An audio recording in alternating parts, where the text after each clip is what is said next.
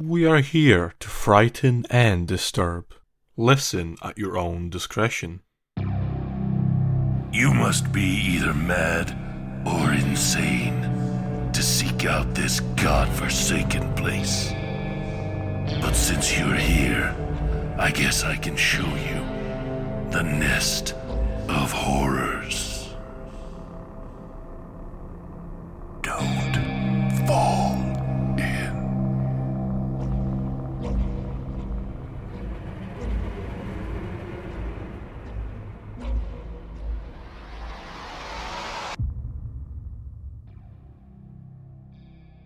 Today's story has been pulled out of the nest by Reddit user Floorbread, entitled There's a Black Cat Under My Bed, narrated by Cathy T.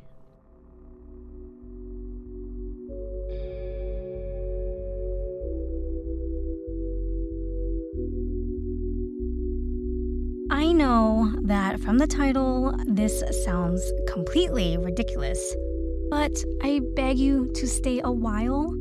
Maybe make yourself a cup of tea, because I'm going to have to start at the beginning of a reasonably long series of events. Settled in? Good. I think I know just how to begin. All in all, I wouldn't consider myself to be afraid of the dark. At least I wasn't until that thing showed up. It all started when my cat, Boots, went missing. He was my best friend. He had been since my seventh birthday when my parents took me to the animal shelter to pick him out. He was a precious creature, always by my side when I would cry and followed me wherever I went. My mom, who is allergic to cats, made a rule that he stayed outside, but I would often sneak him into my room. That cat loved me with all of his little heart. But then a day after my 16th birthday, he just didn't come home. He wasn't acting strange up until his disappearance, and he didn't show any of the telltale signs of being sick or dying. At first, we all shrugged it off. It wasn't unusual for him to go off on a little exploration for a day or two.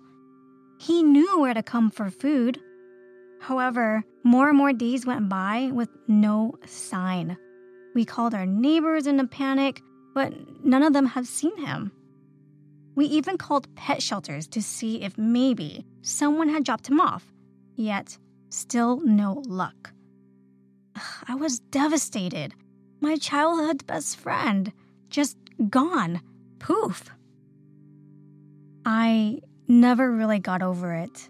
My father offered to go and browse for other cats, but I couldn't bring myself to do it.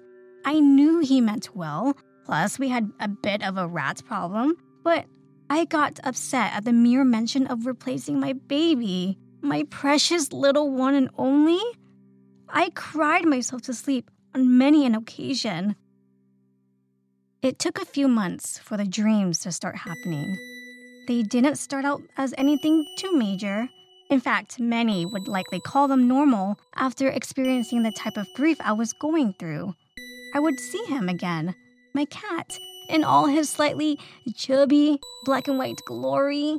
We would be together again, sitting on our front stoop, watching the birds fly over the trees that surrounded our house. It was like I was in paradise. But it never lasted long enough. Eventually, it started getting to the point where I would barely do anything all day, just so that I would get the opportunity to finally go to sleep and see my friend again. Every day became a blur, but every dream was vivid. I wish that I could recall the exact time that things started to become concerning, but time had lost all meaning to me. All I could think of was rushing through the day so I could feel the sweet lull of sleep and the dreams it would bring me. It started off as little things. Sometimes I would catch my sweet little baby staring at me blankly for what felt like hours. Sometimes he wouldn't even be a cat. But I refused to pay attention. The first disturbing dream that I had started with me in my room. My cat walked in, but something was wrong. That cat was not mine. The funny thing about dreams is that even if something takes a completely different form, you still have the ability to recognize what or who it is. I felt no connection towards this cat.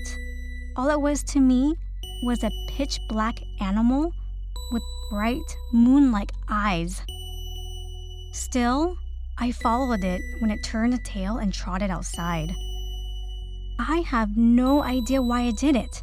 Maybe a part of me just figured that since it was just a dream, I didn't have to worry about it. It took me through the woods behind my house. The trees were so thick that it was hard to see, but somehow I never lost sight of the sleek feline before me.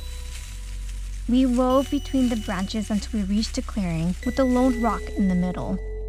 The cat padded over to it and perched itself on top. When I stepped closer, I noticed it peering over my shoulder. I dared to look, and within seconds, the shadows around me descended, enveloping me in their icy grip until the life had been choked from my body. And I was forced to wake up. I should have sought help after that first dream, especially after I discovered footprints in the mud in my backyard the next day. One set of human prints and one set of small, delicate paws. Unfortunately, I'm not very bright. However, even an idiot would have tried to seek out help after the fourth dream. Every dream started to follow a similar pattern. A black cat would appear, and I would follow it to a location, each one closer to my house than the last. When I turned around, there would be a horrible gnashing of dark teeth and claws until I jerked awake. Every time I would wake up, I would find out that my shoes had a fresh layer of mud, my socks would be damp, or someone in my family would complain about the damn cat that wouldn't shut up at night. The dreams have become too much. Every day I would wake up with impending doom churning my stomach. I haven't slept in so long, but that's not what I'm writing this for. I need to put this somewhere so that I know that this is real. People can see this. I am not crazy. All I know for sure right now is that I was sitting in my room and I heard a noise. It was a kind of a scratchy, scampering noise. I checked around, and when I finally lifted my bed skirt, I saw them a pair of big, silvery eyes staring back at me from the inky darkness. And I'm too scared to turn around.